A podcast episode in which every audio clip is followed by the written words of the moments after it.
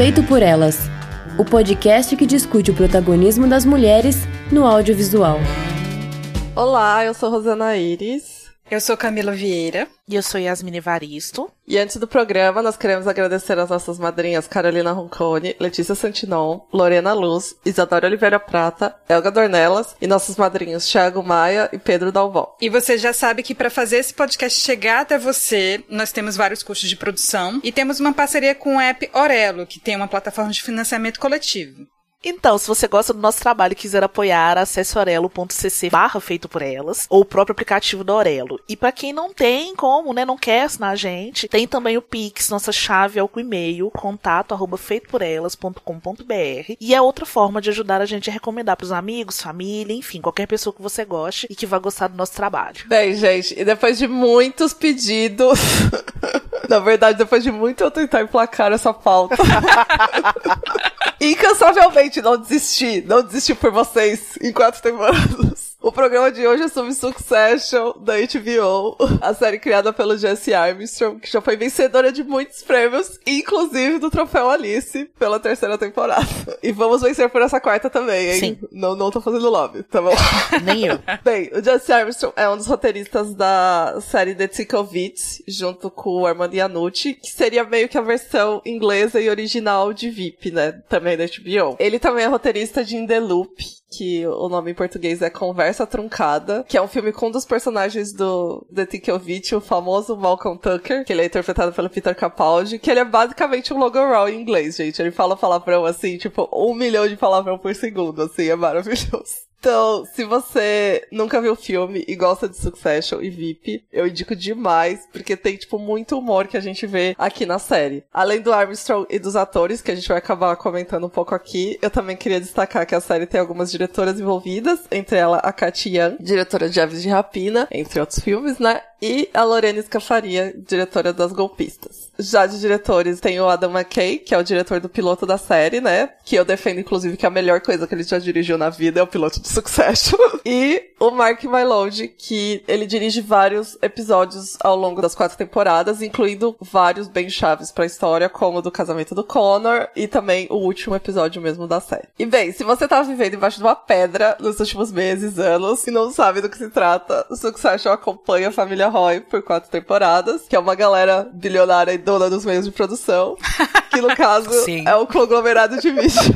Bem, no começo, que a série ficou um pouco faladinha, eu acho que havia muita discussão sobre ela ser meio que o Game of Thrones do mundo empresarial, por essa temática da luta pelo poder. E uma vez também que a HBO tava louca pra emplacar outra série de sucesso no domingo à noite, né? E eu acho que a gente vai, né, falar um pouco desses temas. E claro que tem muito discussão sobre poder na série, mas eu leio muito mais como uma série sobre trauma familiar do que qualquer outra temática. Esse é o primeiro programa que eu faço sobre série, gente, então desculpa qualquer coisa, porque eu tô achando muito difícil falar de série em um episódio só. Porque o Fleabag a gente falou por vários episódios, né? Então a gente vai tentar aqui fazer um resumão do que tem de bom pra falar da série, né? Eu comecei a ver a série quando ela tava no final da segunda temporada. Sim, gente, o final da segunda temporada. Aquele próprio! E daí aconteceu a pandemia. E a gente teve que esperar 85 anos pela terceira, Ai. sabe? Foi, olha, eu não sei nem o que dizer pra vocês, sabe? Tipo, Nossa, gente. Eu ficaria louca. foi muito triste. Eu fiquei lá, que nem idiota, esperando. Eu falei, meu Deus do céu, daí parou todas as gravações e tudo aquilo. E eu falei, meu, não acredito! E daí eu, eu assisti as duas primeiras meio que nessa tacada só, né? E depois a terceira e a quarta eu vi semanalmente. Quando já tava na HBO e tal. Mas e vocês, meninos? Eu sei que vocês têm uma história diferente, então conta pra gente um pouquinho como vocês começaram a assistir. Eu comecei a assistir a série por livre e espontânea pressão da Rosana, gente. Você tem que entender isso. Não, mentira, ela não me pressionou, não. Mas ela ficava falando tanto dessa série no grupo. Da... Nossa. Falei, gente, eu tenho que assistir. E eu já tinha uma curiosidade mesmo, mas é aquela coisa, sem tempo. Faculdade tira da gente esses momentos, assim. Eu só queria deitar e assistir qualquer coisa boba e tola depois de um dia inteiro de estudo e de trabalho. Mas aí, agora, nesse finalzinho, na reta final, quando o Rosana falou que queria gravar sobre, eu falei, não, vou ver. E aí tem isso, né? Eu maratonei as quatro temporadas nesse último mês e meio. Eu consegui alcançar os episódios que estavam, né, rolando, passando dos domingos. Eu alcancei no antepenúltimo episódio. Então eu fiquei, assim, conseguindo viver esse final dessa ansiedade do que aconteceria com os Roy no final e tal. E aí agora eu tô me sentindo super órfã de uma série, mais uma vez. Esse ano eu acho que eu consegui gabaritar, assim, já séries. Quantidade de séries que uma pessoa pode assistir por ano para ela ficar órfã. Porque eu fiquei órfã só de séries que, né, bom, tirando essa que acabou agora, eu fiquei órfã também de The Killing, que é de tipo 2015. Olha isso, gente. e de Cowboy Bebop, que, que é, é de ótimo. 1999, que foram as que eu maratonei esse ano. Mas assim, eu achei que isso não fosse acontecer, porque quando eu comecei a ver, eu fiquei pensando, ah, eu não vou conseguir me envolver tanto nesse grande white people problem tal da família Roy. Aí corta para eu mesmo duas horas da manhã, do primeiro dia que eu tava assistindo a série, que eu assisti junto com a minha mãe, falando com ela assim, do final do quinto episódio, mãe, eu acho melhor a gente dormir, senão eu não vou conseguir mais prestar atenção nesse negócio, tá muito bom. Então a gente ficou assistindo direto, sim. E é isso, Succession é uma coisa muito louca que vai te envolvendo e quando você percebe, você já tá ali assim, julgando todo mundo daquela família, porque o que não falta é julgamento, né? Sim. É, eu demorei um pouco para começar a ver a série, mesmo sabendo que provavelmente eu gostaria. A Rosana falava muito, né? Que era uma série sobre uma família. Eu sou insuportável, gente. É isso. É isso que tá claro nesse programa. E eu sempre me fascino com narrativas sobre famílias muito ricas que se dão mal, né? Mas eu demorei a ver, porque eu tava esperando concluir a série pra poder ver tudo de uma vez. Eu fico muito angustiada de ficar esperando semana por semana, esperando uma pandemia pra uma temporada acontecer. Então eu esperei, né, sair um pouco desse hype para poder assistir depois que acabasse, né? E eu acabei maratonando tudo em duas semanas. Então tá muito fresco em mim várias cenas que são muito fortes né, da série. A primeira temporada já me prendeu logo a atenção, não por causa da, da corrida pela sucessão do Logan, que eu acho que é isso que tá no próprio título da série, né, que eu acho que é isso que a maioria das pessoas comentam, mas não foi isso exatamente que me prendeu a atenção, mas é porque ali dá a sensação de que todas essas pessoas brancas e ricas, não só as pessoas da família, né, como todos os, os funcionários ali ao redor, eles estão tentando resolver uma crise que envolve esse conglomerado de entretenimento, né, que inclui não só a mídia, mas os cruzeiros e os parques de diversões. E aí, em vários momentos, dá a impressão de que a Waystar está à beira da falência ali na primeira temporada, né? Não só pela dívida gigantesca que a empresa acumula e o que o logo esconde, eu acho que isso vai ficar claro ali no final dessa temporada, mas também pelo fato da empresa cobertar os assédios no cruzeiro, que isso, inevitavelmente, isso viria à tona em algum momento, né? Quando isso aparece ali, você sabe que o Tom tá escondendo toda essa questão dos assédios ali no cruzeiro, você sabe que em algum momento isso vai explodir, né? Na série isso acaba acontecendo.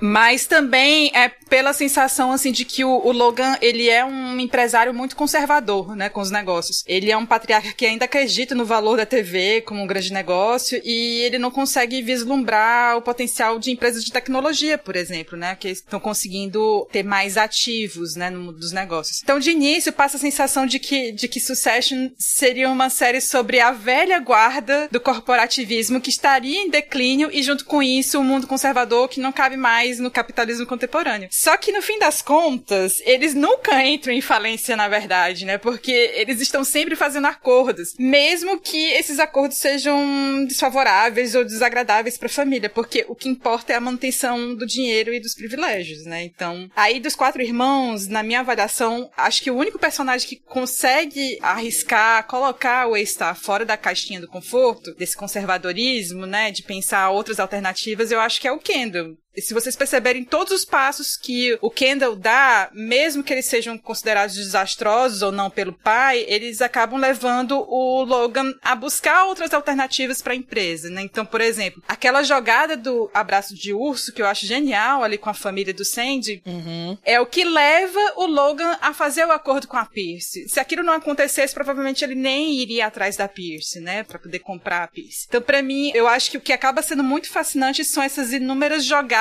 que a família como um todo faz a cada episódio e que tiram a empresa desse limite da falência, porque a Waystar, ela ainda permanece no poder, né? Independente de quem vai ser o CEO. Então, assim, quem vai assumir como CEO, isso é o menos importante no, no fim das contas, né? Eu acho que é muito a empresa ela conseguindo se sustentar e permanecer no poder, né? Mesmo o Longa morrendo, os negócios continuam. Mesmo que nenhum dos irmãos seja o CEO, no final a Waystar sobrevive. E isso para mim é muito assustador, porque porque é total a mão invisível do mercado agindo ali nos negócios da família, sabe? E tudo é narrado com essa câmera instável, esses vários zooms nos personagens, mas sem precisar quebrar a quarta parede, que eu acho que é a maioria dos enfim, né, dos produtos que são feitos como um mockumentary, digamos assim, eles ficam quebrando a quarta parede já meio que encher o saco, assim, na minha opinião, né? E aí eu acho que o fato de não usar esse artifício, eu acho que isso traz uma dinâmica mais de seriedade para o que está sendo narrado, mas ao mesmo tempo você percebe que várias cenas são construídas de forma muito irônica, assim, na maior parte das vezes. Isso é muito bacana. Queria comentar só rapidinho, assim, como que eu custei me adaptar àquela câmera, gente? Eu acho que é porque eu também tô assistindo, tô vendo agora a oitava de The Office, então aquela câmera para mim ficou muito com uma cara de The Office e eu não conseguia achar o humor, sabe? Porque no The Office ele é usado com essa ideia de humor, então assim, eu custei me adaptar a essa câmera instável e conseguir entender que na verdade é isso, é a gente como espectador dessa falência falência humana, dessa falência familiar, mas também, assim, de ser uma mosquinha e conseguir estar tá ali vendo como é que funcionam essas ações corporativistas. Hoje em dia, eu já penso que aquela câmera é uma das coisas mais acertadas que tem na construção dessa ambientação toda da série.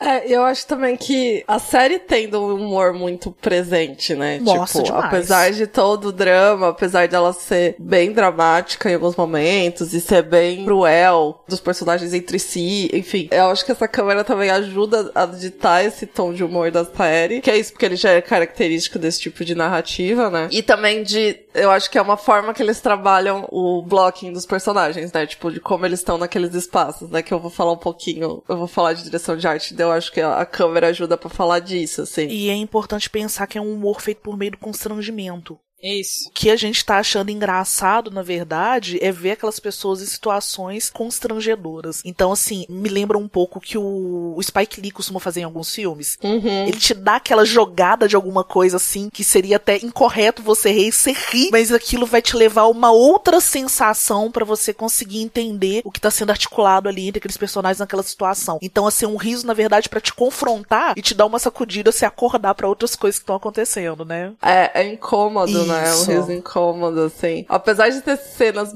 episódios muito engraçados, que eu lembro do final da terceira, que tem o episódio da convenção, que o, o Logan começa a delirar porque ele tá com infecção urinária. Ele é ótimo. E ele começa a falar do gato preto que tá embaixo do bagulho. Nossa, gente, é surreal. Sim, puta que pariu! É brilhante! Não, aquele episódio é um dos melhores episódios de comédia já escrito, assim, porque, é, tipo, eu não aguentava. E daí é todo mundo, assim, com dedos lá, porque é tipo o chefão lá falando essas coisas e a galera, meu Deus, o que que tá acontecendo? Tem um episódio para mim também que tem uma pegada de comédia, que até meio comédia física, é quando o Greg vai destruir os papéis da denúncia lá dos... Dos cruzeiros. Isso, exatamente. Aquilo ali tem uma coisa, uma pegada também de comédia física, porque aquele homem enorme, totalmente paspalho, tentando ali ser alguém útil, mas ao mesmo tempo percebendo que ele pode se ferrar completamente. Então tem uma coisa dele ficar ali desarticulado, andando de um lado pro outro, carregando papéis e tal. Eu acho que tem umas jogadas bem interessantes, assim. Assim como eu acho que tem episódios que são completamente filmes de terror. Porque eu fiquei assim. Sim. Ah, chocada. Tem muita coisa muito pesada, né, na série. Sim. Eu queria entrar um pouco nessa temática da sucessão em si.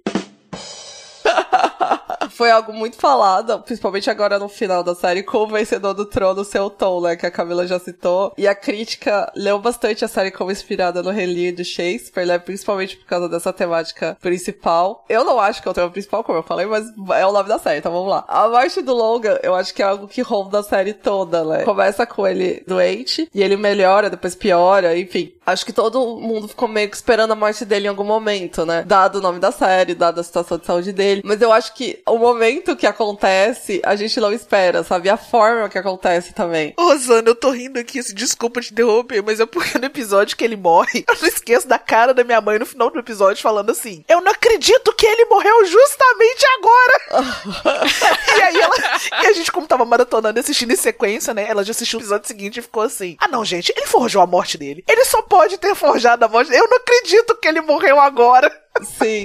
Então, eu tinha postado com os amigos que, que ia rolar no mid-season, tipo, quinto, sexto episódio, assim, mais ou menos. Mas rola logo no começo, né? Então a gente fica com aquela. É um choque. Sei lá, começou o episódio e começou a- rolar aquilo. Eu falei, não, não é verdade. Ele tá mentindo. Tipo, é a primeira coisa que todo mundo pensa, assim, não é verdade, não é verdade. E daí quando a coisa vai crescendo, né? Tipo, nossa, é muito bom, Aham. assim. Esse Connor's Wedding, né? Que é o nome do episódio. É o meu episódio favorito da série. Facilmente, assim. É o meu episódio favorito do ano. Provavelmente é um dos meus favoritos da história da televisão, assim. Eu gosto muito desse episódio, assim. Como eles criam esse clima de angústia, de tristeza, de choque. Tudo isso com três pessoas olhando o celular, sabe, gente? tipo, eu vi o episódio com a mão na boca, assim. É isso, é um grande drama, assim, aquele desespero, a negação Sim. e ao mesmo tempo uma tentativa de se manter frio e não deixar aquilo vazar. Porque é isso, né? São aquelas três pessoas que têm zero inteligência emocional, lidando com esse choque gigantesco da morte do pai, e ao mesmo tempo eles tendo que pensar de forma corporativista, porque assim, isso não pode vazar, não pode sair aqui nessa festa de casamento, isso não pode afetar nosso irmão mais velho, e isso não pode cair na boca de quem tá aqui, que pode espalhar fofocas. Nossa, é muito tenso. É, e eles traduziram, acho que muito bem essa imprevisibilidade, né? E essa crueza de como a morte pode ocorrer a qualquer momento, tipo, de uma maneira brilhante, assim. Porque, realmente, muitos momentos que a gente espera a morte do Logan, ela não acontece. E daí, nesse momento, a gente não tá esperando, porque ele tá nessa acordo que vai rolar com o personagem, o Lucas Matson, né? E, enfim, e ele tá na frente lá do acordo tal. E a gente não tem também tanto o olhar dele, porque a gente tá no olhar dos filhos, né? E eles estão brigados. Então, tipo, choca muito a todo mundo, né? Mas eu, eu acho que eu li uma entrevista do diretor falando, e ele fala isso, tipo, do quanto a morte vem quando você não espera, entendeu? E não tem momento pra você dar tchau, não tem momento de fazer as coisas darem certo, não tem esse momento, entendeu? A realidade é essa, tá ligado? E, nossa, eu achei sensacional como eles traduziram isso. E a despedida de cada um dos filhos ao telefone também, né? De como isso mostra a relação que eles tinham com os pais. O Roman não fala que ama ele, né? Que é uma coisa que fica na cabeça dele depois. Falei, eu falei que eu amava ele, falei, deu Kendall, tipo, fala que ama, mas que nunca vai perdoar, né? A Shiv tem aquela crise de choro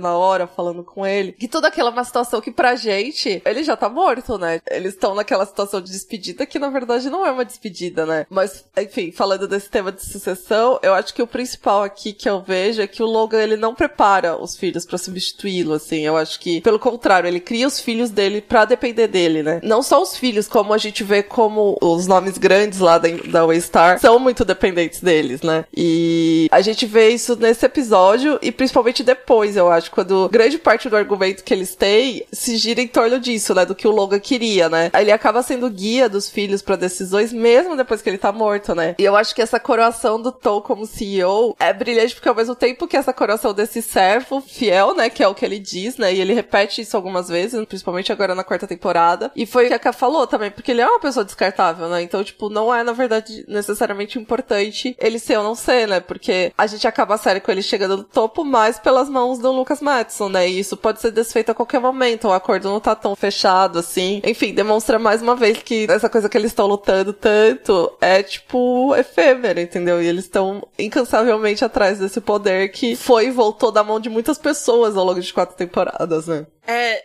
assim, eu tenho uma percepção de que o Logan preparou muito o Kendall, assim, mas ele- eu acho que o Logan não queria admiti-lo como sucessor porque ele queria ver até onde o Kendall iria conseguir chegar, né? Eu acho que o Kendall é esse personagem que ele aparece na primeira cena da primeira temporada e, e a série termina com a cena dele, assim, sabe? Acho que é, é muito Sim. o arco do Kendall, assim, o tempo todo, né? E aí eu fico pensando, assim, que o Logan, né, ele sempre dizia pro Kendall que ele era soft demais, né, que ele era muito fraco, que ele não era matador. E isso é uma grandíssima ironia, né? Porque o cara acaba sendo responsável pela morte do garçom lá, o empregado, Sim. né? E o Logan usa essa informação pra manipulá-lo e controlá-lo, né? E é o curioso, porque no segundo golpe que o Kendall dá, ali naquele momento do final da segunda temporada, né? Quando ele responsabiliza o pai pela manutenção dos assédios no Cruzeiro, porque na verdade ele tava querendo fugir da prisão, né? Ele não tava querendo ser Sim. esse bode expiatório, ele tava querendo fugir da prisão, né? Mas isso acaba expondo mediaticamente o Logan. O Logan, ele não expõe o que ele ele sabe do Kendall pro público, né? É curioso isso acontecer na série, né? E pra mim, eu acho que ele usa isso como um trunfo, né? Tanto é que lá naquele episódio do jantar, ele retoma essa discussão, né? Do que ele sabe de informação sobre esse episódio lá do garçom. E aí, para mim, eu acho que são essas estratégias de manipulação emocional do Logan sobre o Kendall que faz com que o Kendall se torne a perfeita cobra criada pelo Logan. É um personagem assim terrível, né? E eu acho que a quarta temporada demonstrou isso em vários momentos, né? Quando o Logan morre, o Kendall espelha várias atitudes do pai na relação com os outros, né? Uma cena que eu acho fortíssima e que traz isso de forma bem escancarada é o abraço que ele dá no Roman pouco Sim. antes da votação no conselho, né? É um abraço que acaba abrindo a ferida no rosto do Roman, né? Isso é, isso é muito forte, né? E eu acho que a grande questão é que o Kendall ele não tem equilíbrio emocional para ser um escroto como o Logan, né? Mas eu acho que ele, a impressão que dá é que o Logan tava ali preparando o Kendall para ele ser tão escroto quanto ele, né? E é isso, o Kendall não tem equilíbrio emocional, ele se culpa demais, né? E algo que você não vê é o Logan sentir culpa, né? Já a Shiv e o Roman, eu acho que são filhos que ficam muito ali à espreita, né? Eles se comportam de acordo com as regras do Logan, né? Dificilmente você vê eles rompendo com essas regras, né? Eles ficam muito ali a serviço do que o pai quer fazer, né? E o Connor, pra mim, é a carta fora do baralho. E aí eu acho que sobre esse comentado terceiro episódio da quarta temporada, de fato, é muito angustiante essa morte do Logan acontecer totalmente fora de campo, né? Ele até aparece um pouquinho ali no momento que tô fazendo massagem cardíaca, mas aparece muito pouco, né? E aí a gente fica acompanhando essa angústia dos filhos sem entender se o pai morreu mesmo ou não, né? A ligação do Tom falha várias vezes, né? É muito interessante Sim. eles usarem esse artifício de que é uma ligação que não tá funcionando, porque todos ali estão à deriva, né? Os filhos estão num barco e a equipe toda do Logan está num avião decolando, né? Então os personagens todos ali estão numa situação de estarem à deriva, não tem estabilidade nenhuma, literalmente falando. E, enfim, aí acaba demonstrando esse desconcerto do que é, né? Você dizer alguma coisa quando alguém morre, principalmente alguém como Logan, né? O que, que eles vão falar de um pai que eles amavam, mas que eles odiavam ao mesmo tempo, né? É, eu acho muito interessante isso nesse episódio, como ninguém tá em terra firme, né? Eles estão no barco, né? E o Logan tá no avião. Enfim, tem um milhão de coisas pra falar desse episódio. Mas eu queria só comentar que eu achei curiosa essa visão da Cassie, porque eu tenho uma visão totalmente diferente, assim, do Kendall, assim, pra mim. Ele não é que ele não é escroto como pai, assim, eu acho que ele só é fraco, sabe? Tipo, tanto que quando ele começa a ter esse espelhamento, assim, dos comportamentos do Logan, na falta dele, né? E ele não consegue bancar isso, assim, e daí aquela cena final que é ridícula dele falando que, tipo, ah, ele é o filho mais velho, daí ele merece, uhum. assim. Nossa, é muito ridículo. Não que... é, total. Uhum. Eu acho ele super fraco. E ele é covarde. Ele é muito covarde. Nossa. Sério, eu detesto muito o Kenzo.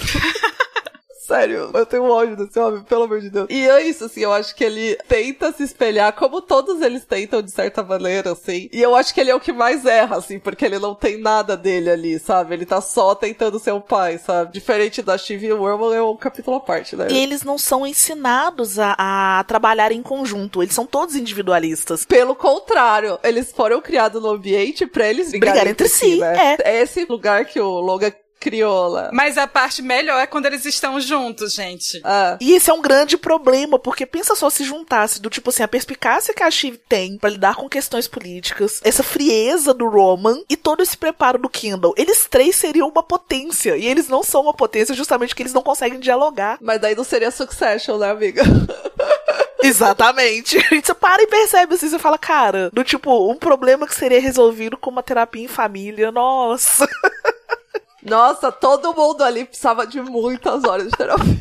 Mas eu gosto muito das cenas em que eles estão ali juntos, né? Eles estão tentando pensar alguma Nossa, coisa juntos. E eu acho que tem alguns momentos em que isso acontece. A cena do jantar é maravilhosa, assim. Eu acho que é um dos momentos mais que você consegue, sei lá, assim, perceber, assim, que, puxa, como eles funcionariam bem, né? Se eles fossem, estivessem juntos ali, se não fosse tão individualistas. Mas eu concordo, eu acho que o Kendall é super fraco. Ele não consegue ser escroto como o Logan é. Ele tem um espelhamento ali, mas ele não consegue. E ele é super covarde covarde, concordo demais com vocês. E a gente nem acredita, né? Tem momentos que ele dá certas ordens, assim, que eu olhava pra tela e falava, ah, deixa de ser bunda mole. Você não tá dando. Você não tá falando isso, você não sustenta o que você tá dizendo, meu filho. Vem aqui, deixa eu te dar um abraço. Porque é isso, se minha relação com Kendall é. Aí deixa eu abraçar ele, tadinho. É outra. Não, não. Meu Deus, não. Uma outra coisa que eu quero trazer também, e eu acho que é um ponto partida legal de analisar a série, é a gente falar da abertura. E assim, não é nenhuma novidade que a HBO tem a maioria das melhores aberturas, de, sim, da história das séries, né? Em 2022 a gente fez uma lista de melhores aberturas no site Clube da Poltrona. E dessas 10 séries citadas pela galera toda, né? Cinco são da HBO, incluindo Game of Thrones, Mad Men e True Blood. E assim, para mim não é diferente com Succession. A trilha é do Nicholas Brittle, que venceu o Emmy, né? Por essa composição. Agora, logo da primeira temporada, né? Que ele vence o Emmy pela composição. E eu ainda não descobri, gente, eu não consegui descobrir quem que dirigiu a abertura. Vocês sabem isso? Eu já virei a internet atrás disso não consegui achar. Eu tô frustradíssima. Mas enfim, se alguém souber, comenta aí, por favor.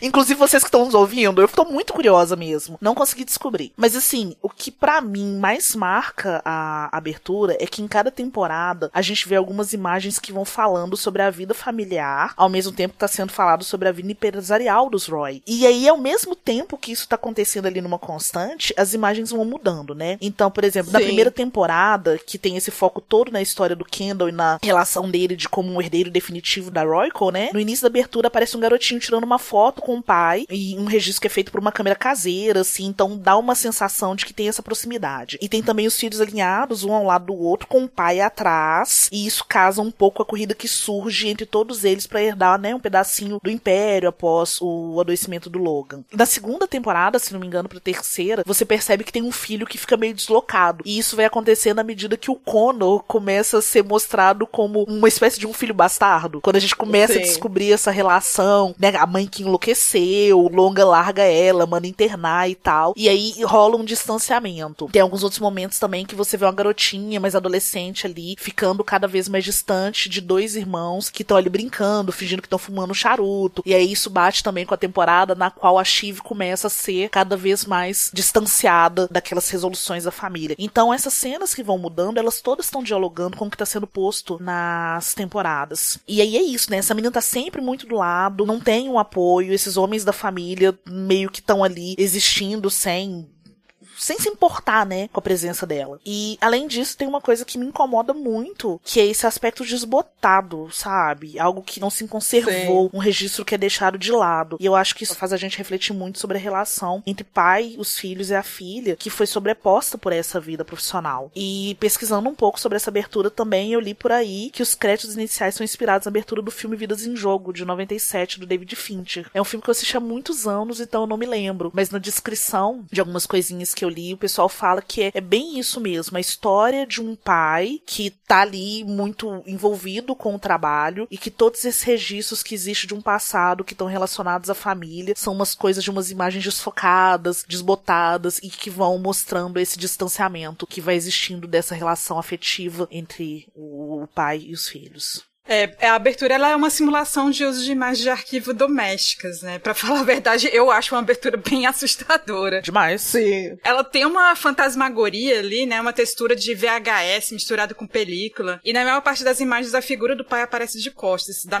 me dá muito medo. Nossa, bem lembrado, sim. Parecia assim um pequeno filme de horror, de abuso, assim, sabe? Dá a entender isso, assim. As crianças todas brancas, né? Vestidas de branco ou bege claro. Então, é, para mim parece um filme de terror, né? E depois da primeira vez, eu sempre pulava essa abertura, porque. Meu Deus! Apesar de eu concordar que é uma abertura muito boa, sabe? Mas eu sempre pulava porque eu morro de medo. Gente, eu não pulei nenhuma.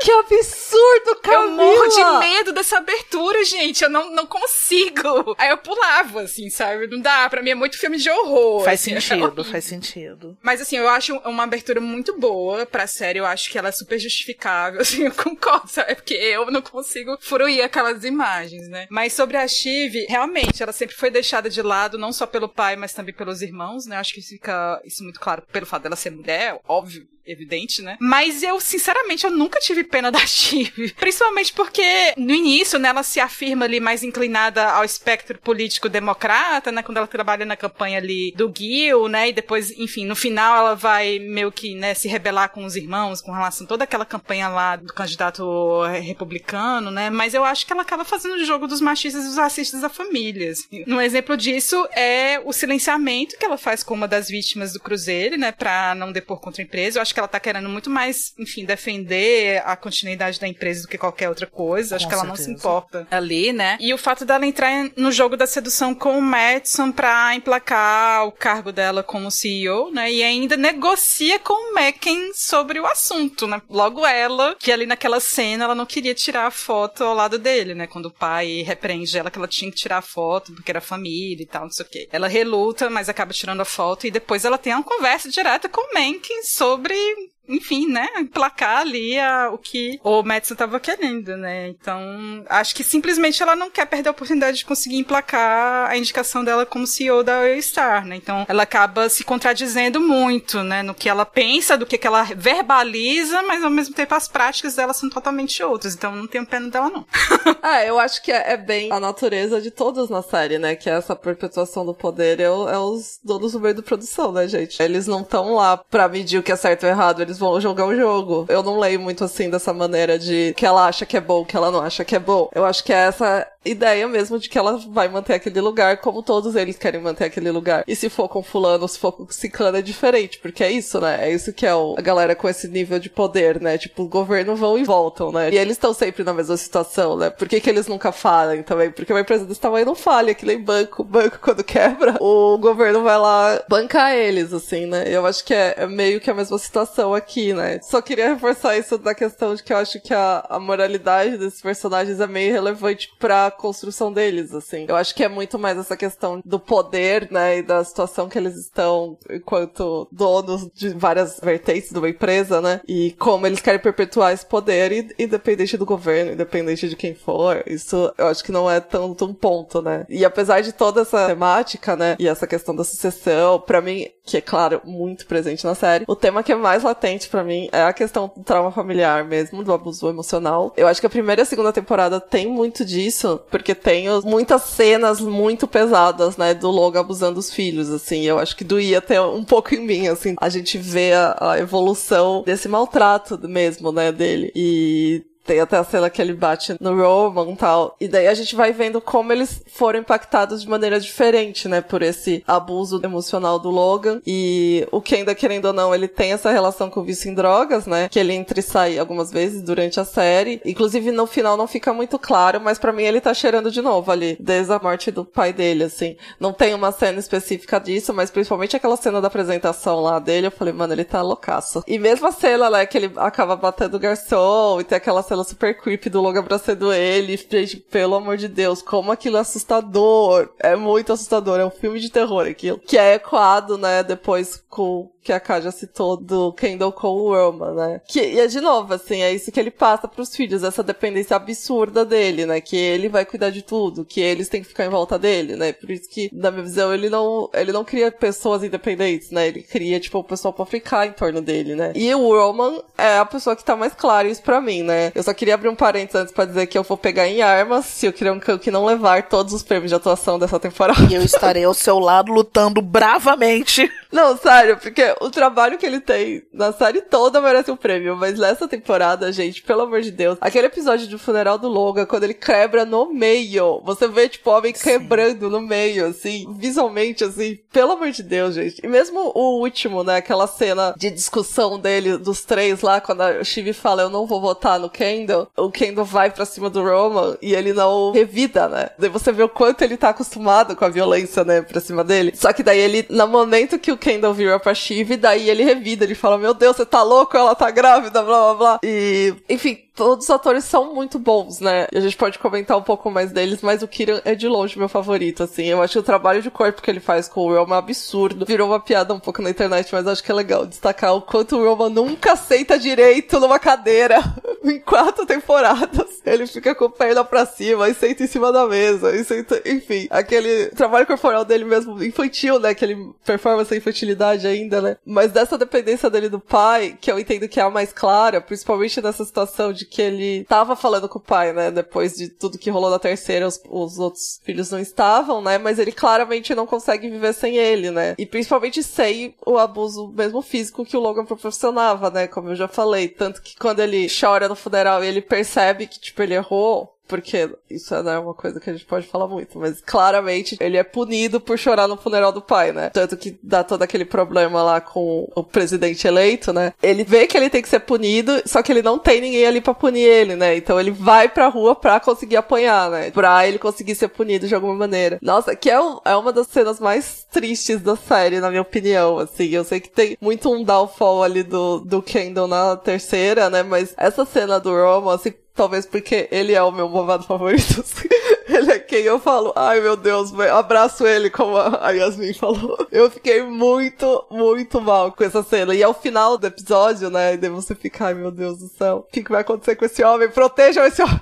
e bem, e daí tem a Shiv também, falando um pouco dessa questão do, do trauma familiar. Eu gostei muito dessa última temporada, dessa questão dela tá grávida, que eu acho que é uma coisa que ninguém imaginava, assim. E eu gostei dessa ideia da perpetuação do trauma, né, de tipo, que isso não parou nessa geração, né, que é esses problemas da criação e esses abusos, eles seguem em outras gerações, né? Porque a gente acaba não tendo muito essa visão, porque o, os filhos do Kendall a gente vê três episódios, assim, basicamente, né? Eles não participam quase. Ele não participa, né, da vida dos filhos. Inclusive, é uma das coisas meio chocantes, né, no final de um dos últimos episódios, que ele fala, é, eu tô fazendo tudo isso por eles, tal. Tipo, mano, e ele nunca viu os filhos, tá ligado? O que, de novo, tipo, uma coisa que ele tá sendo um pai mais ausente que o Logan era, né? Tipo, o Logan, pelo menos, tava lá presente, é, né? eu ia falar e... assim, ele, ele meio que tem, ele, ele acaba reproduzindo um pouco isso do pai de ter os filhos filhos como mais uma propriedade, né? Sim, exatamente, exatamente. E, tipo, uma justificativa pra ele fazer o que ele quer fazer, sabe? Tipo, ele, ah, eu tô fazendo isso pelos meus filhos, tal, tá, caralho, brother. Você tá fazendo porque você quer ter o poder aí, tá ligado? É que nem o Logan. O Logan também diz a mesma coisa. Diz que tá fazendo pelos filhos, mas tá fazendo pelo poder dele, tipo.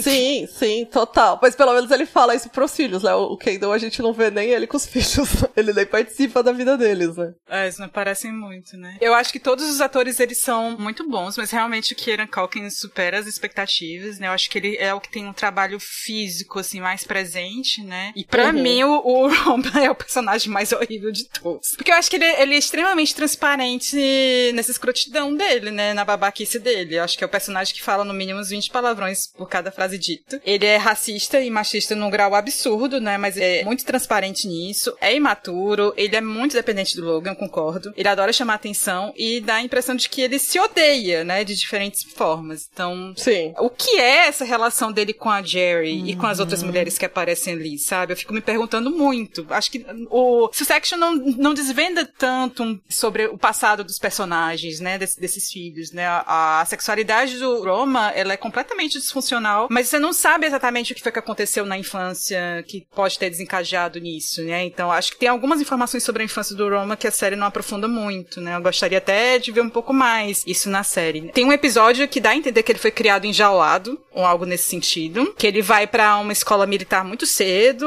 enfim, ele passa um tempo fora, enfim, tem algumas informações aí, mas ele acaba sendo um personagem que é muito enigma. E ao mesmo tempo ele é transparente demais no que ele é. Assim, eu acho que para mim é um personagem terrível.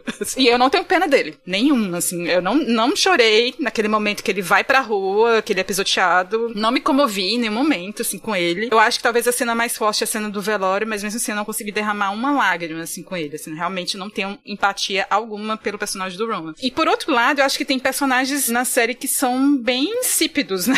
Eu acho que o Greg ali, ele é super o bobo da corte, né? Eu entendo a existência desse personagem, mas eu acho muito chato aquele núcleo ali do Tom com o Greg. Eu entendo a existência deles, assim, na série, mas eu acho que são partes muito previsíveis. O que acontece ali com eles são partes previsíveis e muito chatas de acompanhar, mas eu entendo que elas têm que estar lá na série. Agora, para mim, a cereja do bolo foi a participação especial da Holly Hunter na segunda temporada, como a Arya Jarrell. Eu acho que todas as cenas em que ela aparece são incríveis, porque ela consegue fazer um jogo de manipulação com Logan e os filhos que é maravilhoso de ver. E eles também, né, ficam ali tentando derrapar ela, né, tanto é que ela acaba saindo de cena. E todo mundo acha que ela fez sexo com o Logan, mas a própria Holly Hunter fala em várias entrevistas que ela defende que a personagem não dormiu com, com o Logan. Isso acaba sendo uma visão de uma perspectiva muito machista sobre a personagem, assim como os demais personagens acham, né? Todos os personagens acham que ela teve algum caso ali com o Logan pra, enfim, acontecer o que acontece ali na segunda temporada, né? Aí tem aquele diálogo bem horrível da Márcia sobre doenças sexualmente transmissíveis. E aí eu não sei quanto a vocês, mas essas mulheres que orbitam ali o Logan e que ficam ali na primeira fila do velório são, não são nada aprofundadas, né? Esse é um problema bem sério da série, mas é isso, é o mundo dos homens, dos homens brancos héteros, né? É muito isso, e as mulheres são pouco exploradas. E é, quase nada mesmo. A gente sabe que elas, assim, falando desse núcleo específico da primeira fila do velório, né? A gente só sabe que elas existiram ali na vida do Bambambam, Bam Bam, que foi o Logan, e a gente consegue deduzir que ele afetou elas profundamente, porque a gente toma, por exemplo, o pouco que a gente sabe da relação dele com a Márcia e com a mãe ali do trio, né, Kim Chivron. Então a gente tem uma noção mais ou menos de quem é o Logan na vida dessas mulheres. Então dá pra gente, assim,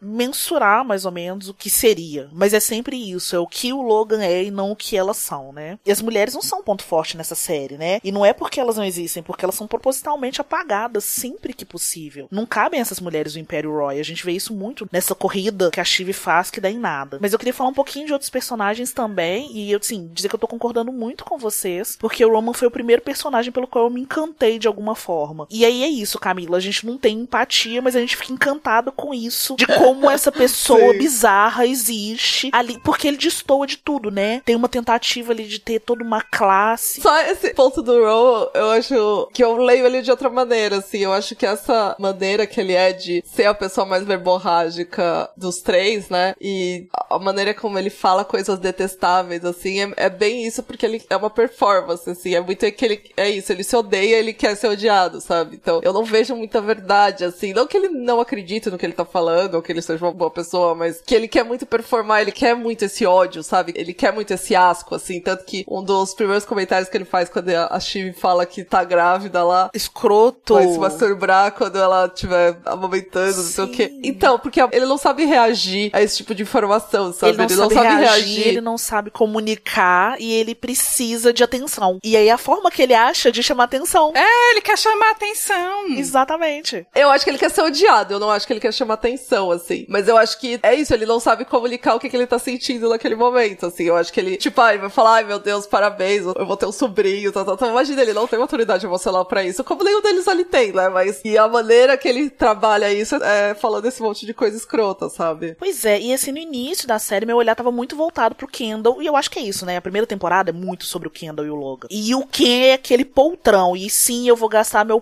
parco vocabulário pra ofender o Ken com palavras bonitas, sabe? Porque, assim, ele é esse escolhido, né? É o que a gente acha ali no início que é o grande escolhido. Só que à medida que esse personagem do Ron vai tomando esse espaço, é absurdo o que é feito com esse personagem, como a gente já tá falando, né, desde sempre. E eu acho que a gente tem esse movimento de ficar com os olhos em cima do Ken durante muito tempo, principalmente nessa relação super complexa com o pai. E eu fiquei pensando uma coisinha que aparece lá no final da série, que deixa meio claro que ele não é pai biológico dos filhos. E eu fiquei pensando Sim. um pouco nisso, como uma motivação pro Langa não dar crédito para ele. Porque pra gente pode parecer assim nada de importante, mas para aquela família, nessa estrutura mais antiga, conservadora, relacionada à posse, prole, né, sucessão, qual é o próprio título da série, é muito forte. E aí eu tenho que parafrasear Esther falando que eu amo odiar ou então eu odeio amar o Ron. Assim, nem vou me alongar mais. Sim! Porque eu acho que a gente tá falando isso, essa falta de estrutura emocional dele diante da morte do pai. É diferente de você, Camila, me arrancou uma lágrima mesmo. Assim, eu tava muito puta com ele por conta daquele episódio da eleição. Ai, nossa, nossa, aquele gente. episódio da eleição, gente, eu queria esfregar a cara dos três no muro de chapisco, sabe? Eu tava com muita raiva. Mas ao mesmo tempo, quando ele. É isso que a Rosana falou, quando ele quebra ali e surta no meio do velório, eu parei e falei: caramba, é. e é um lado dele que a gente não vê.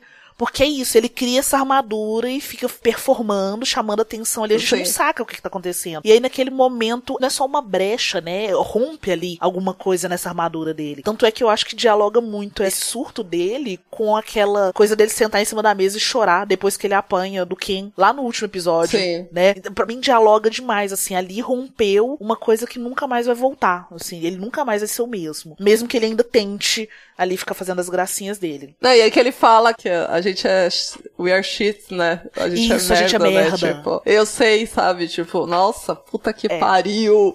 Eu acho que ali ele é, o que, ele é o que primeiro tomou consciência do que eles representam ali naquele contexto já empresarial, político, etc. Ele conseguiu perceber que não tem mais lugar para essa velha política. Ela vai existir, mas ela passou por certas mutações que talvez o que eles estão tentando fazer ali não vai funcionar mais. E aí, assim, menina Chive, né, gente? Que pessoinha incrível, mas que pessoa incrível, assim, que personagem incrível. Eu gosto muito da mudança dela, da primeira pra segunda temporada. Sim. Eu acho que tem uma marca visual muito forte, porque a gente vê nessa coisa da roupa, do corte de cabelo, etc, que ela tá migrando, ela tá voltando para aquele lugar lá do Old Money, né? Tá fazendo essa, essa movimentação. Não dá mais para ela tentar ser a liberal progressista. Ela tem que aceitar quem ela é nesse jogo de poder. A realidade da família, né? Exatamente. É. Só que ao mesmo tempo, tempo inteiro, eu fico com a sensação de que ela tá sempre correndo atrás do próprio rabo. Ela corre atrás de oferta vazia de poder, todo mundo manda e desmanda nela. Mesmo que ela consiga articular várias coisas, sempre ela é sabotada por um outro homem. Então, assim, esse movimento que ela faz de volta às questões, é, é, ao seio da família, passa por isso também, dela ter que entender que ela é só mais um objeto ali. E isso, né? Ela é uma mulher que não vai ter espaço dentro dessa política Roy. É aquele meme, né, Yas? Dá pra perder toda assim, né? Porque Dá. Nossa, ela perdeu todas. Toda. Cara, ela, ela conseguiu, assim, ser a pior de todas. Eu sou atleticana, eu nunca vi alguém perder tanto quanto o Galo.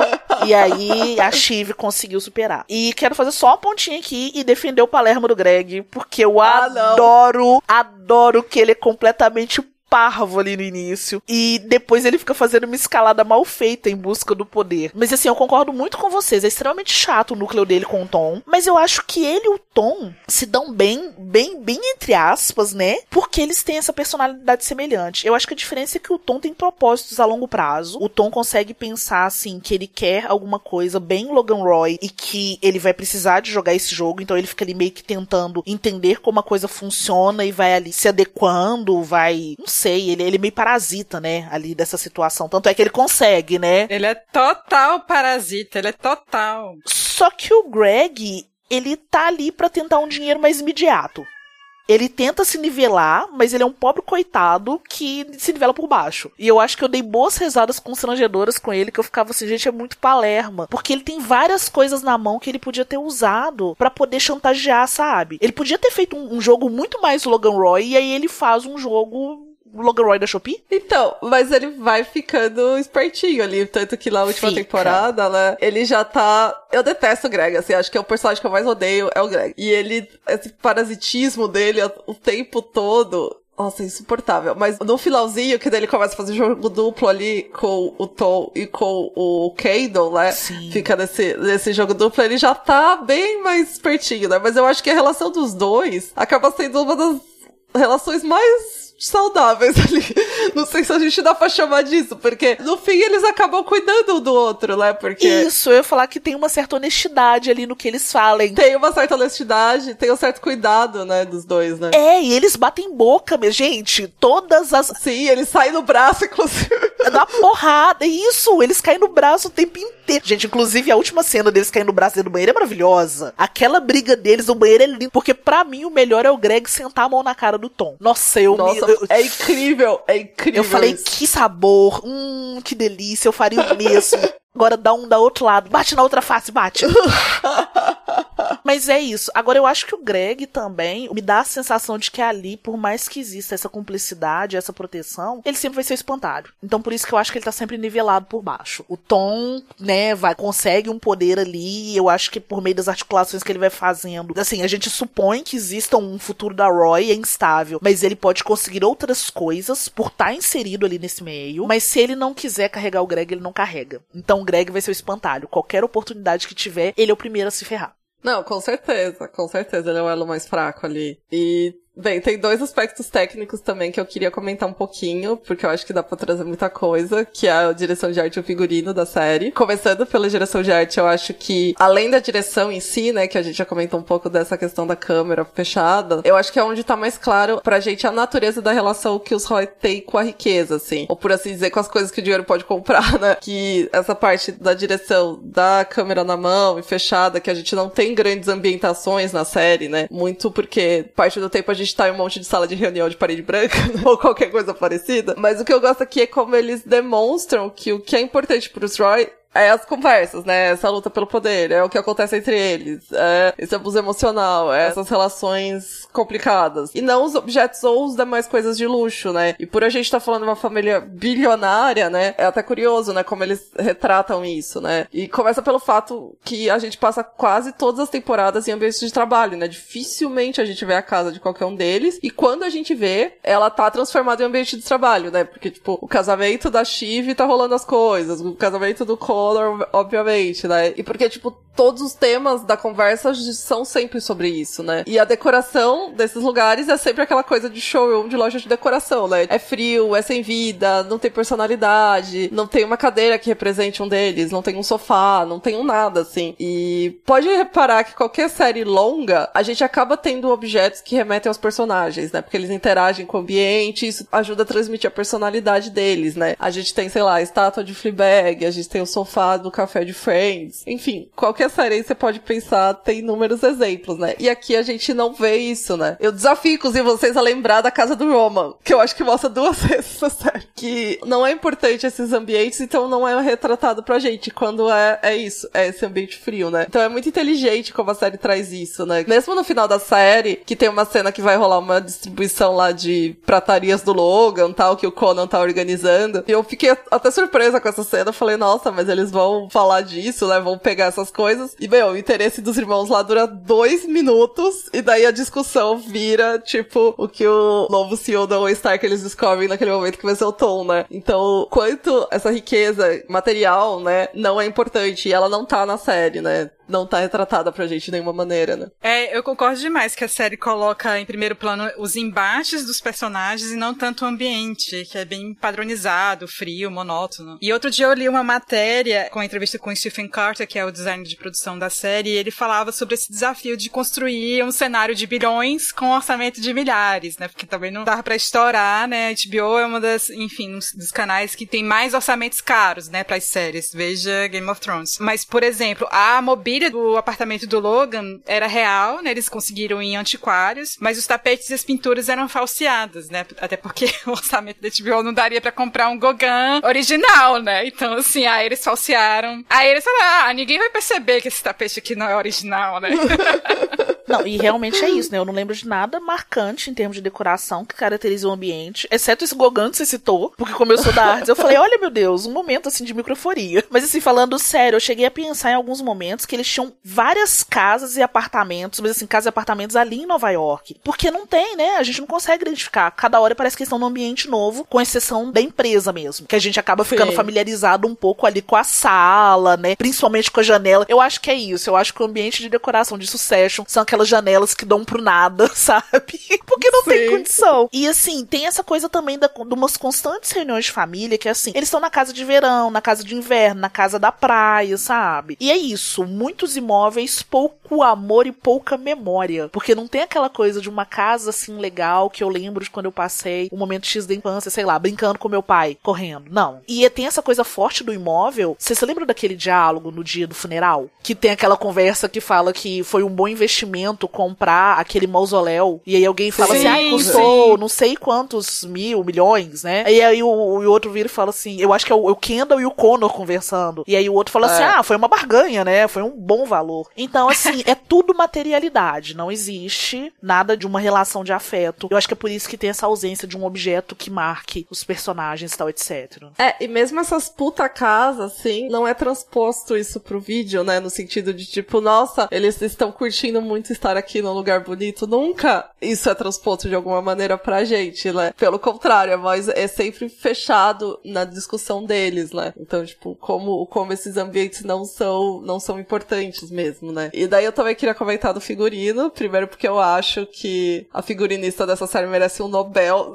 Nossa, é fabuloso. Nossa. E segundo porque Eu escrevi um texto lá no site do Feito por Elas, mas eu quero pincelar um pouquinho aqui do que eu já pensei sobre isso, principalmente falando dos três irmãos, né? E como já ficou claro que eles são, né, ricos muitas gerações, então essa chamada estética old money tá muito presente, né? A ideia de, de eles usarem sempre roupas caras e de grifes, mas que não são, obviamente, isso. Que é bem diferente do que a gente vê da, na Willa, por exemplo, a esposa do Connor, né? É sempre muito claro que as roupas que ela tá usando é de marca, né? Sim, uma coisa sobre a Willa, eu lembro assim vagamente de alguns episódios que é isso, tá todo mundo com aqueles tons pastéis, muito acinzentado, muito preto, naquele ambiente escuro, e aí ela é a pessoa que tá com uma roupa alaranjada, estampada, Sim. né? Ela grita muito que ela tá investindo nesse visual para tentar se encaixar naquele, naquele é, ambiente. Ela é um estranho no ninho, né? E isso tá transposto visualmente no como ela se veste, como ela se comporta também, mas é principalmente isso, né? Como ela usa as cores que não batem com o restante, né? Ela usa as marcas que não batem com o restante do pessoal, né? Então eu acho que isso tá muito explícito pelo figurino, né? A Chive já eu acho que é um dos mais interessantes, né? Que ela tem uma grande mudança de estética, como a Yas já comentou um pouco.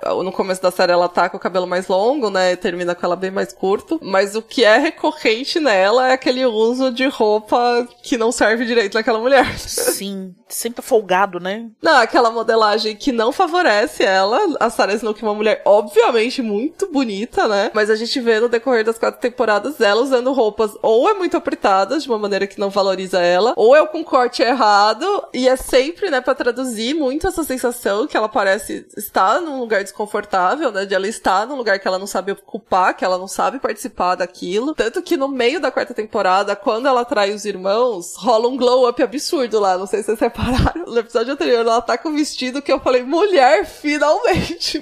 Pelo amor de Deus, né? Parece outra pessoa. E daí, falando um pouco do Kendall, ele tá sempre, né, com roupas mais cool do que ele consegue segurar, né? Ele usa sempre umas marcas mais modernas, né? Sempre alta costura mais contemporâneo, menos tradicional, né? Que também é uma coisa que a gente vê por toda a série, né? Essa ideia que o Kendall tem de si mesmo e que ele se veste dessa maneira, que ele, tipo, sendo CEO da Waystar significaria algo novo, significaria uma mudança, significaria várias coisas, mesmo ele sendo fucking filho do dono da empresa, tá ligado? Nossa, e tem umas cenas que ele tá usando uns ternos lindos, tão bem cortados, tão bem caídos no corpo dele, umas calças, porque ele é magrelo, né? Então às vezes podia Sim, ficar... ele é super magrelo. É, podia ah. ficar meio largo, assim, umas calças com os cortes maravilhosos. E aí na cena seguinte ele tá com aquela jaqueta que parece que ele herdou do pai, porque é muito maior do que ele, sabe? Nossa, eu ficava muito incomodado com as jaquetas dele. Todas as jaquetas dele parecem que ele pegou a roupa do guarda-roupa do pai dele.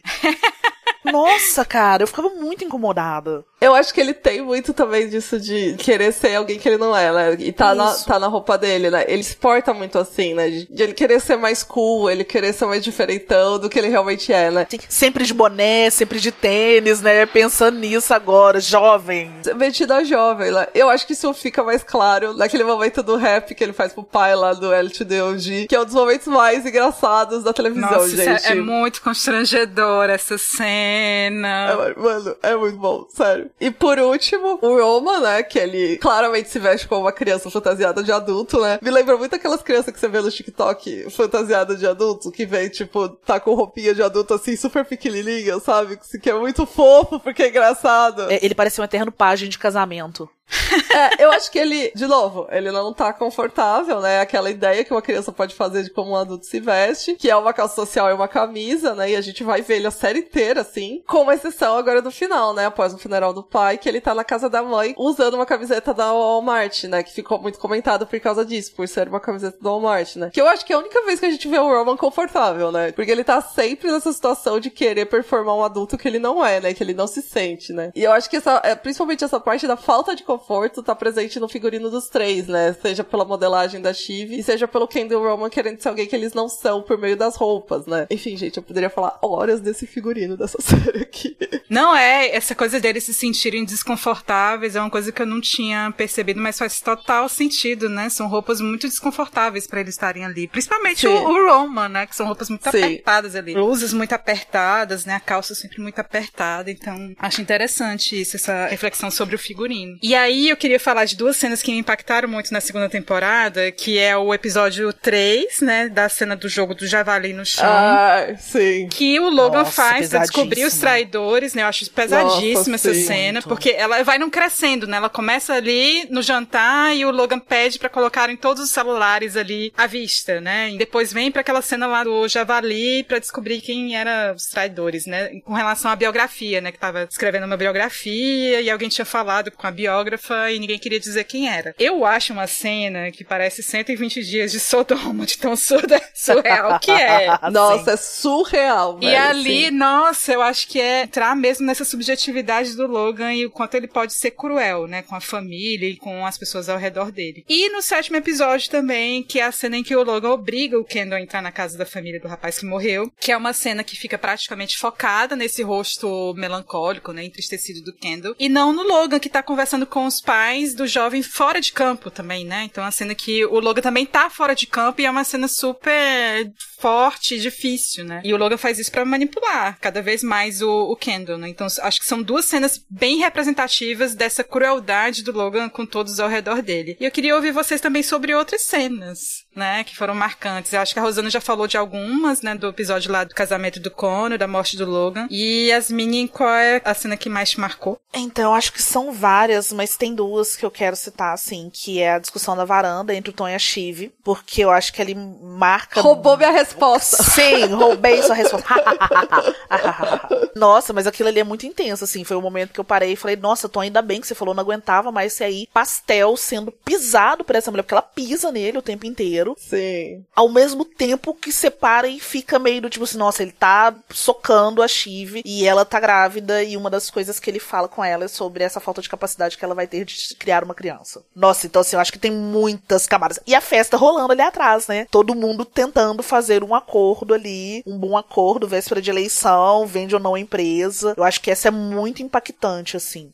E outra pra mim é a cena do Logan com os filhos antes dele morrer, que seria um dia antes dele morrer, assim, né, que ele vai atrás dos meninos, eles estão todos lá batendo papo, e aí ele entra naquele ambiente que tem cara de clipe de K-pop, aquele negócio meio é rosa, karaokê, azul, né? né, O um karaokê. karaokê. E aí ele discute, porque essa coisa, os meninos vão ferrar ele, e ele tá tentando fazer, obviamente, manipular e fazer mais um acordo ali. E ele fala algo marcante pra eles, ele fala assim, não é que eu não ame vocês, eu só não acho que vocês são pessoas sérias. É, pessoas decentes. Cara, isso é uma uma lambada, assim, que eu, eu acho que é uma das coisas que mais reverberam, assim, na minha mente. Inclusive, eu gosto muito dessa cena. E aí, inclusive, eu tava vendo uns vídeos que fazem umas comparações de frases que se repetem. Essa frase, o Kendall fala na primeira temporada pro, acho que pro Roman, que ele diz assim, ah, mas você não é uma pessoa decente. Ele fala a mesma coisa. E dá a entender que é, é uma frase que o, o Logan repete várias vezes. E isso Sim. entra, né, assim, no discurso dos próprios filhos. Acho interessante. Esse episódio todo ele é muito bom, né? Mas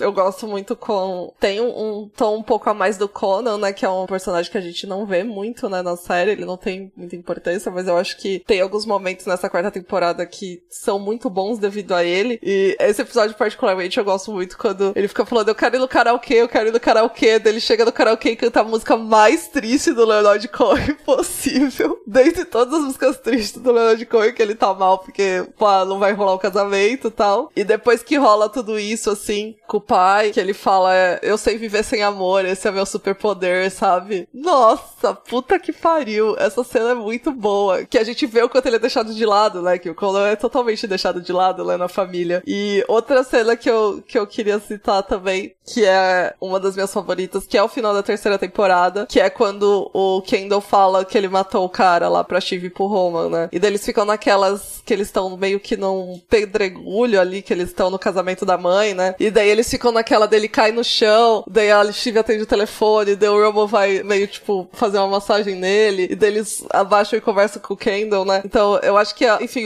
a direção dessa cena é muito boa, porque ele, sempre que eles estão no nível do chão, eles estão falando de coisas familiares, quando eles estão de pé, eles estão falando de negócios, né? Então, eu acho que, tipo, tem muito essa questão da direção deles e tem muito essa entrega dos três, assim. Eu gosto muito das interação dos três atores, eu acho que eles constroem muito, muitas coisas juntos, muito bem. E principalmente a cena mais feliz da série, que é o eles fazendo uma. A coroação. Ai, maravilhosa. Ai, aquela cena é tão linda, gente. É a cena mais feliz da série de Succession, de todo.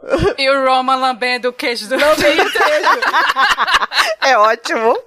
Muito bom. Ele, ai, o queijo, meu queijo. Ele lambendo aquilo. Gente, é, muito, é muito é boa. muito engraçado. Eles estão muito descontraídos ali, né? Nossa, é, é... Então, é isso, é a cena mais feliz, né? Cativante você vê eles ali funcionando fora. É, tem uma leveza que você não encontra em nenhuma outra cena, né? Acho que é a cena que eles estão mais leves, né? Inclusive até nos próprios figurinos, né? Acho que eles estão ali Sim. super mais assim, leves mesmo. É, tem uma coisa de cenas também que eu queria falar, não é sobre. Tem uma cena específica, assim, que me, me remeteu a isso, mas é como um todo. A cena final da terceira temporada tem o Logan Roy sentado sozinho na frente da TV, justamente depois dessa discussão que ele tem com os garotos e tal, né? Isso antecede a morte dele, e isso me lembrou demais o poderoso chefão. E aí eu fiquei pensando em como tem vários momentos da série que eu fico vendo a mesma dinâmica da família Corleone na família Roy, né? Tem algumas Sim. coisas ali dessa coisa de quem vai assumir o lugar do pai, quem vai ser o dom e tal. E eu adoro dizer que o Kendall é o meu Michael Corleone bunda mole. Porque ele é meu Michael Corleone bunda não, mole. ele não gente. tem condições de ser Michael Não Corleone, tem, gente. não ele tem. não Ele é tem um- a coragem, ele é muito covarde. Muito. Ele é o Michael Corleone reverso. Ele não, ele não tem nenhuma maturidade emocional. ele- e eu concordo com vocês que ele é covarde. É por isso que ele não consegue ser o sucessor, gente. Isso é, isso é óbvio. que série. Eu queria só comentar a resolução um pouquinho aqui, né? A gente falou bastante do Tom, mas eu queria falar do final da Shiv, do Roman e do Kendall, né? Eu acho que por todas as temporadas a gente tem muito essa relação do Kendall com a água, né? A gente sempre tem ele meio, quando ele tenta se matar lá, tá na piscina, tem a questão dele, quando ele mata o cara, é numa situação de chuva e que cai no lago, enfim, tem muito essa relação dele em momentos de desespero e dramáticos da vida dele em relação à água. E a última cena do Kendall, né? Ele olhando pro rio ali e.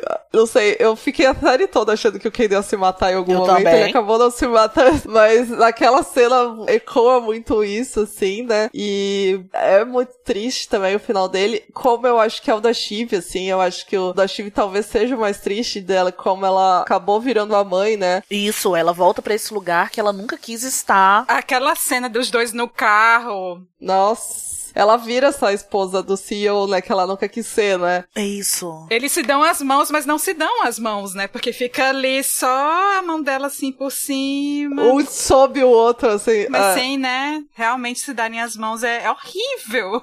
Isso, um dedo meio sobreposto ali. Nossa, aquilo é muito angustiante. E o final do, do Roman, que eu acho que acaba sendo mais feliz, assim, porque ele acaba lá no bar pedindo um martini, que inclusive era o, o drink que a Jerry toma, né? Aham. O drink que a toma. E meio que aceitando que essa é a realidade. Ele é o rico bom vivant, assim, sabe? Eu acho que ele, ele tá o mais confortável com a realidade, que é o, inclusive o que ele fala pro Kendall, né? A gente é uma merda, sabe? Tipo, foda-se, tá ligado? Então, foda-se essa merda, né? E, e eu acho que ele acabou mais consciente da situação que ele tá e mais conformado, assim, diferente do Kendall e da Shiv, assim. Ah, é verdade. E eu acho que a gente pode pensar também como que esse conflito não passa tanto pelo Connor. O Connor tem um problema dele ficar sem grana, sabe? Ele ficou o tempo inteiro pensando assim, ah, meu Deus, isso eu perdi não sei quanto no que eu investi, eu preciso de tanto pra poder bancar a é. peça da Willa. Mas o Connor é o cara que já tá nesse lugar, ele já aceitou que ele é o bom. O máximo de movimento que ele faz é do tipo, ah, eu vou tentar ser político. Eu amo esse plot demais! Gente, a campanha do Connor é maravilhosa. É maravilhoso. Quer ser o presidente. Então, se ele já tá nesse lugar, ele já vive nesse mundinho, ele nem presta atenção no que tá no entorno. Mas voltando sobre a questão do Kendall, e aí, gente, entendo o que eu estou dizendo aqui não é uma defesa, nem uma apologia ao suicídio. Mas eu acho que o Kendall não pular, sabe? Não sair correndo e se lançar no mar naquela última cena, é pra reforçar como que ele não tem essa capacidade, como ele é completamente passivo com as escolhas que ele faz na vida dele, sabe? E a gente tem uma marca forte que é quando naquela parte do terraço, lá do escritório, o Logan coloca aqueles vidros em cima ali, né? Logo, quando ele tem aquela primeira crise dele pós-rehab, que ele mata o cara, né? A gente vê Sim, aquilo ali sim. sem os vidros nenhum. E aí depois você tem um momento que ele sobe, ele ainda fica batendo a cabeça no vidro. Então, assim, você já para e pensa assim: esse cara é um potencial suicida. E aí, quando chega na última cena e você espera que ele tenha esse momento dele falar: não, agora minha vida acabou, eu vou sair correndo, eu vou me lançar nesse mar. E ele olha pro mar, volta e senta no banco, é só uma afirmação de que ele não tem essa capacidade de tomar nenhuma decisão na vida dele. Porque ele já aceitou ali que, né, tem essa coisa dele ser o cara que faz a escolha errada, que nada que ele escolher vai dar certo, enfim, esse dilema dele. Isso tem uma decisão de direção, né? Porque, na verdade, acho que eu tava até vendo, acho que é Jeremy Strong, né? O, o ator que faz o. o- Isso. Isso.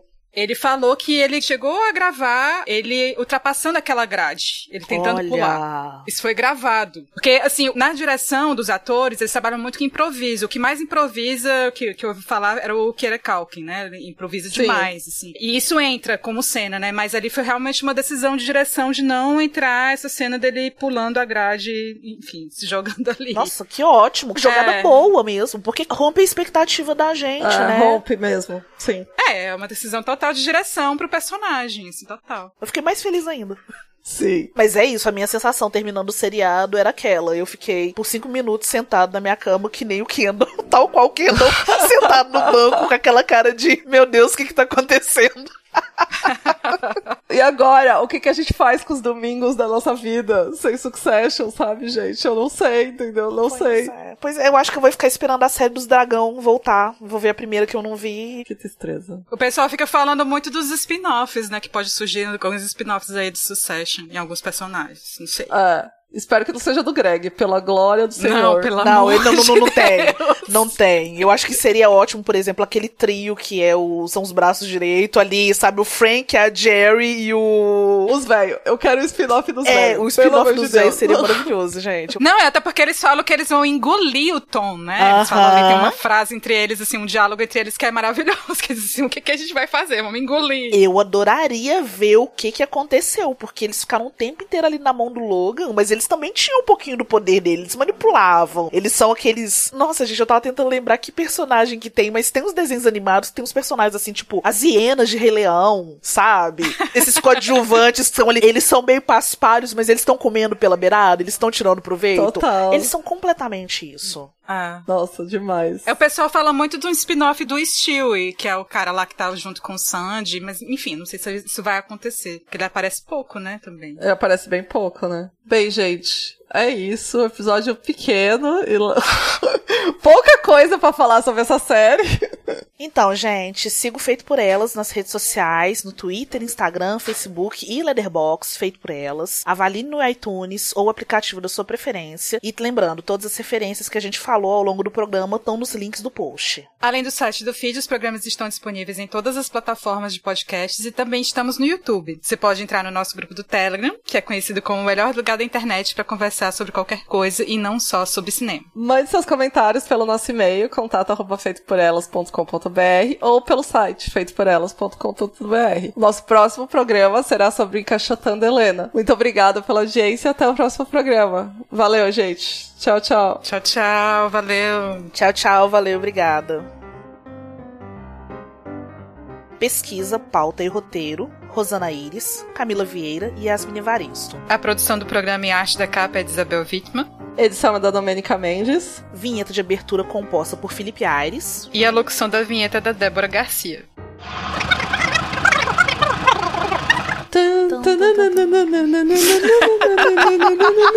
Põe a trilha de sucesso. Canta aí, Yasmin, canta aí. Não, canto nada, não. Canto nada, gente. Canto nada. A Rosana, você é a melhor pessoa.